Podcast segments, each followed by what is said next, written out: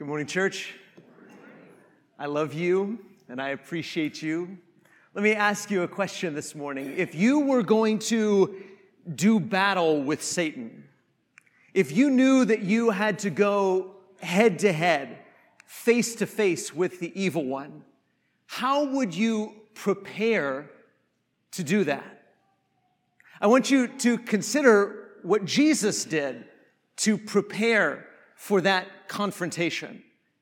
Jesus fasted and prayed. Something to consider, isn't it? As we continue our series, we're talking about six different practices, spiritual disciplines, some call them, in order to align ourselves with God and align ourselves with the Holy Spirit and be filled with Him. And the first week, we talked about Scripture and how when we approach scripture, whether in our daily Bible reading or our Bible classes or when we listen to a sermon or we just open up scripture, how we need to expect more than just gaining information. We need to expect spiritual transformation. Do you do that? When you approach scripture, do you expect to be transformed by this word that has God's breath in it. We talked in the second week about prayer and how when we pray, we need to be mindful of the Spirit's presence and participation in our prayers. That we, as children of God, we never pray alone. And then we talked about rest. We talked about how hurry and worry stifle the Spirit's peace. Hurry and worry stifle the Spirit's peace. And so we need to eliminate hurry and worry, and we need to walk with Jesus at a slower pace. Last week, we talked about praise, and we talked about how the church shares the songs and shares the Spirit. That spirituality is a collective experience, how we are all sharing the songs when we sing and how we are sharing the Spirit with one another. And today we're going to talk about everybody's favorite subject, fasting. I can't even begin to tell you how many times over the years people have said to me, Wes, why don't we talk more about fasting? Actually, I can tell you how many times. It's zero, zero times has anybody ever said that to me. But this is an incredibly, incredibly important subject because it's an incredibly biblical subject. So when we talk about, when we talk about fasting, we need to understand what it is. But before we even get to that subject, I, I, do want to make sure that we point out what we talked about last week that spiritual practices are not about trying to control, manipulate, or force God to respond to us, but they are about surrendering ourselves to Him. We, we, might, we might fall into the illusion of thinking that if we do these things, if we read the Bible right, if we pray right, if we rest right, if we fast right, if we do these things, then we are forcing God to do what we want Him to do. And nothing could be further from the truth. God is God. You work for Him, He doesn't work for you. And so spiritual practices are not about trying to control or manipulate or force God to do what you want Him to do. Spiritual practices are about you surrendering yourself to Him. Surrendering yourself, not just with your mind, but surrendering, surrendering your whole body to Him. As Paul says in Romans chapter 12, it's about offering your body as a living sacrifice to God, saying, I am yours and reading the Bible that way, praying that way, resting that way, singing that way, fasting that way, and saying to God, I'm yours. I want to know your will. I want to do your will. I want to understand you. I want to hear you. Aligning ourselves with the Holy Spirit is about recognizing that God is working. Amen? God is working. God is working all over the world. God is active. God is living. And these spiritual disciplines are about us saying to God, we want to see how you're working. We want to hear you. We want to know you. We want to trust you more. We want to obey you. even when things don't go the way we want them to. Even when things are hard, even when things are harder now than they were before, we still want to do your will. We want to understand what you're doing in the world. And that's really where fasting comes into play. So when we talk about fasting, we need to understand that we are specifically talking about abstaining from food for a short period of time. Okay. That's what fasting is. Sometimes we use fasting to talk about abstaining from other things, but specifically, we're talking about abstaining from food for a short period of time.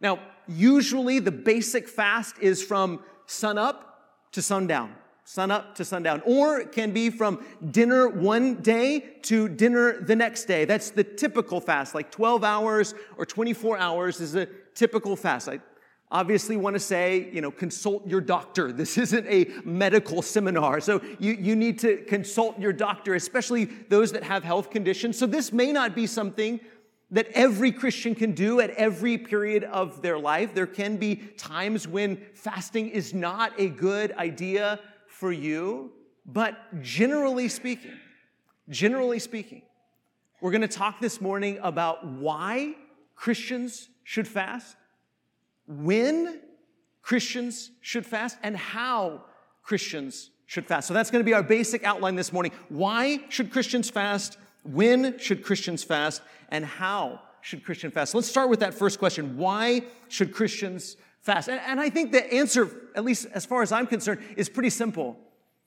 All of the examples we have in Scripture of God's people who fasted. Israel fasted as a nation. They were commanded in the law of Moses, they were commanded to fast specifically on the Day of Atonement. The Day of Atonement was the day on which they collectively repented of their sins where they mourned for their sins, where they wept for their sins, where they approached God, where the high priest went into the Holy of Holies and atoned first for his own sins and then atoned for the collective sins of Israel.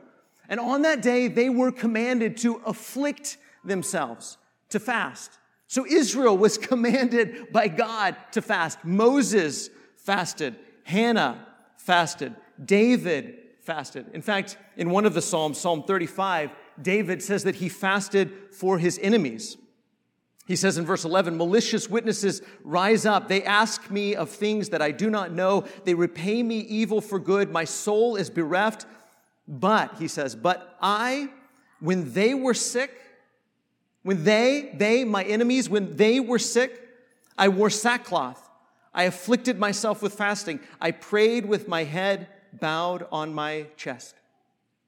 David fasted. Elijah fasted. Daniel fasted. Nehemiah fasted. Ezra fasted.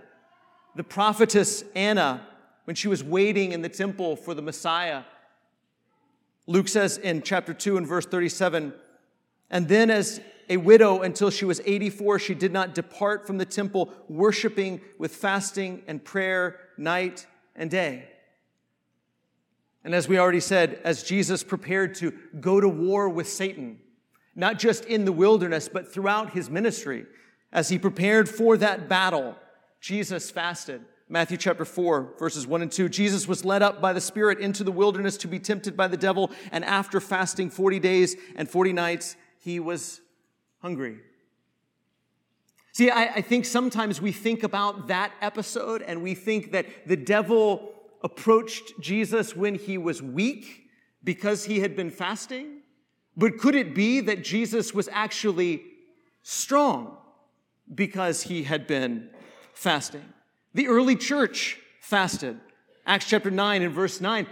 After Saul of Tarsus saw the light and was blinded before he was baptized, it says in Acts chapter 9 verse 9, and for three days he was without sight and neither ate nor drank in Acts chapter 13, verses 2 and 3, the, the church at Antioch, as they commissioned Paul and Barnabas for Paul's first missionary journey, it says, while they were worshiping the Lord and fasting, the Holy Spirit said, Set apart for me Barnabas and Saul for the work to which I have called them. Then, after fasting and praying, they laid their hands on them and sent them off. And then, when Paul went on his first missionary journey, when he would appoint elders in every church, they would appoint those elders with prayer and fasting. Chapter 14 and verse 23. And when they had appointed elders for them in every church with prayer and fasting, they committed them to the Lord in whom they had believed.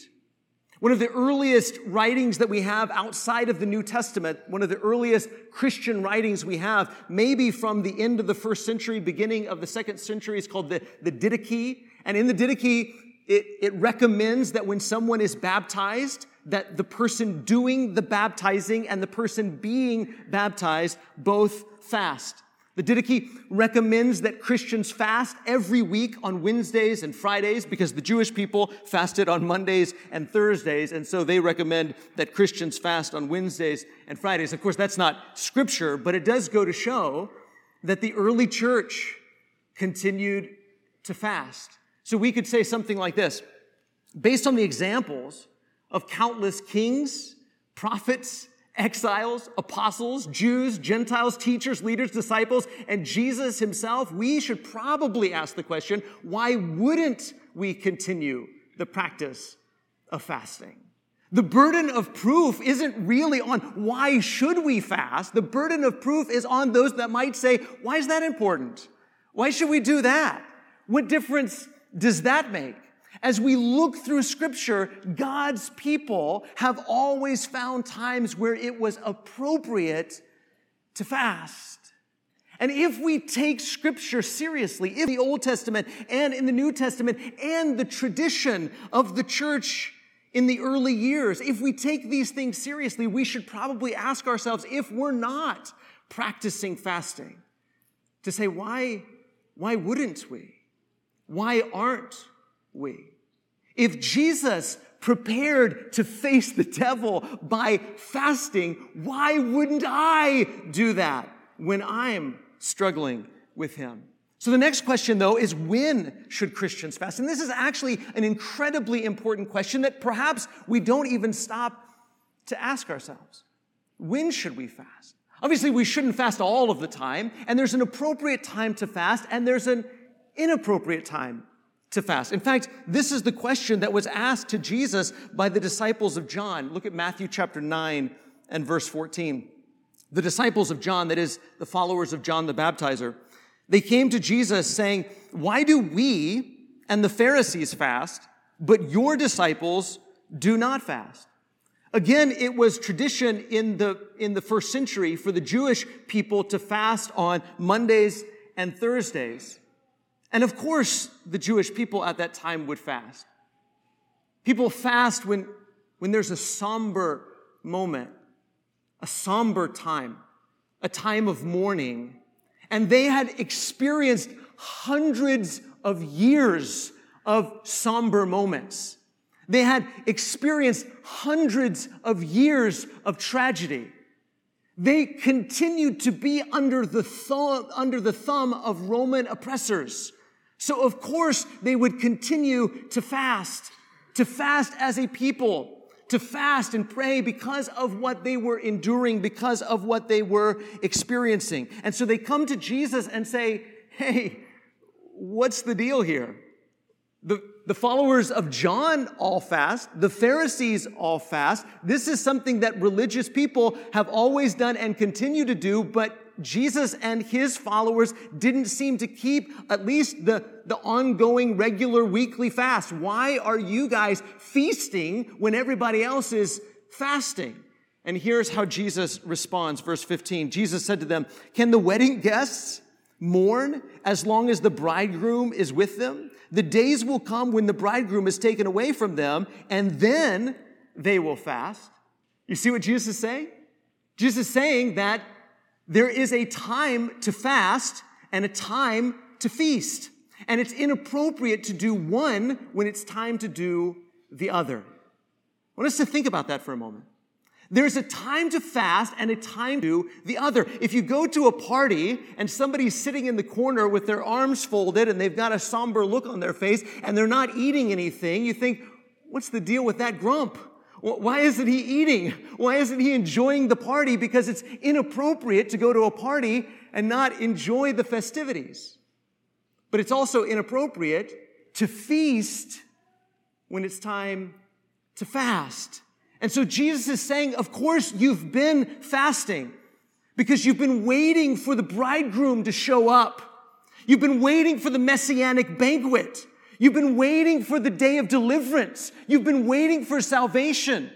You've been longing for that day. You've been hurting. You've been mourning. You've been weeping. But that day has come. Amen? Jesus is saying, the bridegroom is here. Now's the time to party. Now's the time to feast. Now isn't the time to mourn and weep and fast. Now is the time to enjoy the new day that is dawning. In fact, scholar N.T. Wright says in his commentary on this section, he says, while other movements, including that of John the Baptist, were waiting for the new day to dawn, Jesus believed that the sun had risen. The sun was coming up on a brand new day. And just of the messianic banquet, of the wedding feast of the Lamb, because the, the lamb is here, the bridegroom is here. Now you're getting a sneak peek at the age to come. There's going to come a time, though, where the bridegroom is taken away, where the bridegroom goes back to heaven. And when that happens, you're going to continue to experience sin and death and struggle and heartache and tragedy. And what does Jesus say about that time, the time in which we're living now? He says, then they will fast. After the bridegroom goes away. And that's the time we are now, where we're back to waiting just as they were before. We're back to waiting. Now we've seen him. We've seen the sneak peek. We've seen the preview. We've tasted the age to come. We know who the Messiah is and we know what it's going to be like when he comes back. But we're back to waiting. We're back to dealing with the struggle and the heartache and the pain and the somber moments. And Jesus says, when that day comes, when the bridegroom leaves, then they will fast. So we could say something like this that sin to death, to disease, to tragedy, to injustice, to struggle, to danger, to indecision. We see that God's people have always responded to moments like these, somber moments moments of sin, moments of death, moments of disease, moments of tragedy, moments of injustice and struggle and danger, moments where they have to make an important decision. God's people have responded to heavy, serious moments like these with fasting. And Jesus expects that his disciples will continue to do that after the bridegroom leaves. Jesus says that's exactly what they'll go back to doing. My disciples will fast. And we fast in moments like these, in moments where we're faced with heartache and tears and struggle. There's a time to feast and there's a time to fast. And we certainly, we certainly feast when we think about the resurrection, when we think about the age to come, when we think about what Jesus has done for us and the victory we have in Christ, we feast. In fact, we gather every single week to break bread together, to, to share the cup with each other. We feast on a weekly basis. But there's still plenty of things to fast over, isn't there? But is that our response? Is that the way we typically respond to sin and death and disease and tragedy and injustice and struggle and danger and indecision? When you hear about another mass shooting, when you hear that someone has died unjustly, when you are dealing with your own sin, when your brother or sister comes to you and says, My marriage is falling apart, when your children's life is falling apart? When you're struggling in various ways, is this how we respond? It isn't to say that, hey, if you pray and fa- if you pray and fast, everything will be fixed. That's not what fasting is. But it is a godly response to these kinds of moments. These kind of moments where it would be inappropriate to feast. But sometimes we feast when we ought to fast because we don't see the connection between our spirit and our body. But as Christians, we ought to see that connection. We ought to see that we are offering our whole self to God as a living sacrifice. And we want to communicate not just with our spirit and our mind, but with our whole self, with our whole body, what it is that we're going through, what it is that we're experiencing what it is that we're seeing. So when a national tragedy happens, when a community tragedy happens, when a personal tragedy happens, the church ought to respond with prayer and fasting. Again, not to try to force God or coerce God or manipulate God into doing what we want Him to do. That's not how it works. But in order to respond to this moment, this tragedy, this heartbreak, in a godly and appropriate way. Number three, how should Christians fast? Again, Jesus directly responds to this question. How should Christians fast? Matthew chapter 6 that we've already read today. Matthew chapter 6 and verse 16 in the Sermon on the Mount. Jesus said, and when you fast, notice Jesus didn't say, and if you fast, Jesus says, when you fast. When you, as his followers, when you fast, do not look gloomy like the hypocrites, for they disfigure their faces that their fasting may be seen by others. Truly I say to you, they have received their reward. So, how did the Pharisees fast? They fasted like actors who were putting on a play. They were playing to the audience. They were fasting so that they could be seen by other people. They were fasting so that other people would think, oh, they are so committed. They are so pious. They are so religious. Oh, look, they must be fasting. They must be fasting because they are committed to God. They, they keep the laws, they keep the traditions. And Jesus says, when you fast, it's going to be tempting for you to fast like that. But don't. Don't be a hypocrite with your fasting. Jesus doesn't say don't fast. He says don't fast that way. Don't fast to be seen by other people.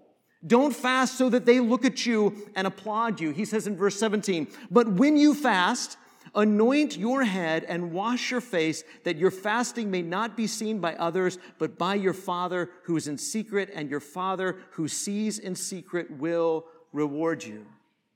Now, remember that in the context, Jesus isn't just talking about fasting, he's also talking about giving to the needy and he's talking about prayer. And he says the same kind of things about giving and prayer. He says, when you pray, go to your what?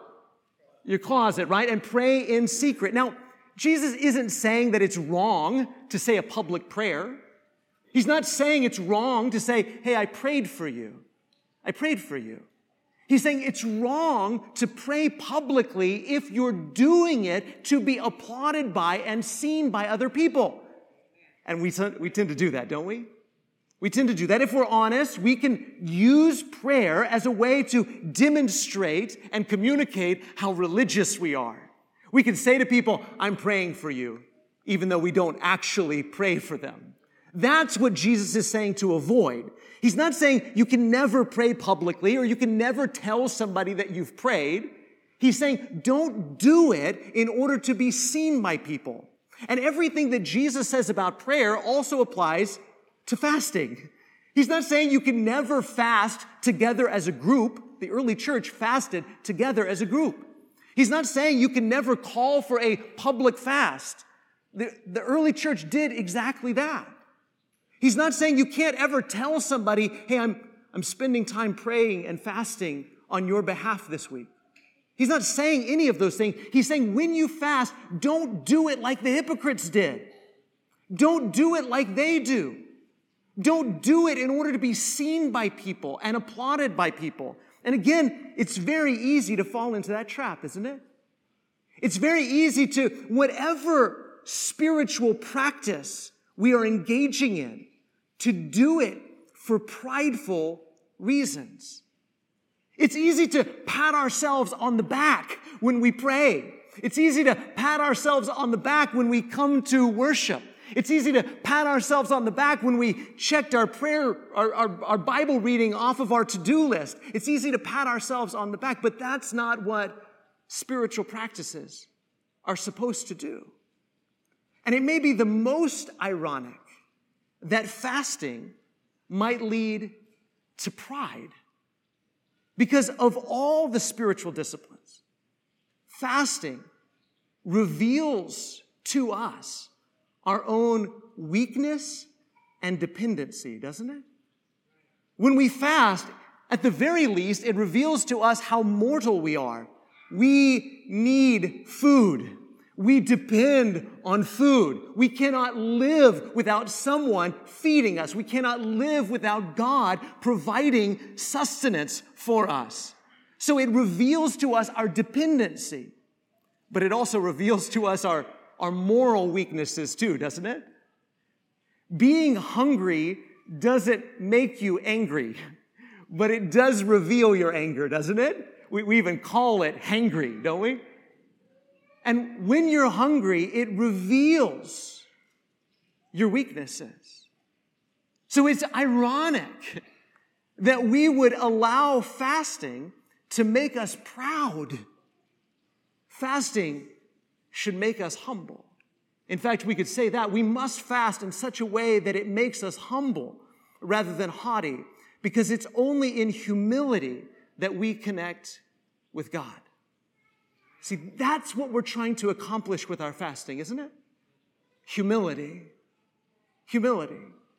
We want to be humble so that we can connect with God because you cannot connect with God in your pride. God opposes the proud, but he exalts the humble. So that's what we're trying to accomplish. It isn't that when my friend comes to me and says, My marriage is falling apart, and then I spend time praying and fasting for them. It's not that I expect that the, pras- the, the fasting to a- add extra power to my prayer so that now their marriage is suddenly and miraculously fixed. It's so that I humble myself before God. Because it's only in humility that I can connect with Him.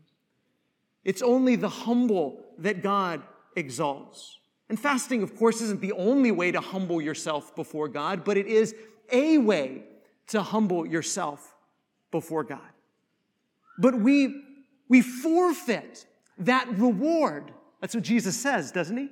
He says you forfeit that reward when you do your fasting in order to be seen by other people. And when you do it to be seen by other people and they see you and they say, wow, Oh, you're so religious, you're so pious. And we take that to heart and we pat ourselves on the back and it puffs us up. Jesus says, That's your reward. That's your reward.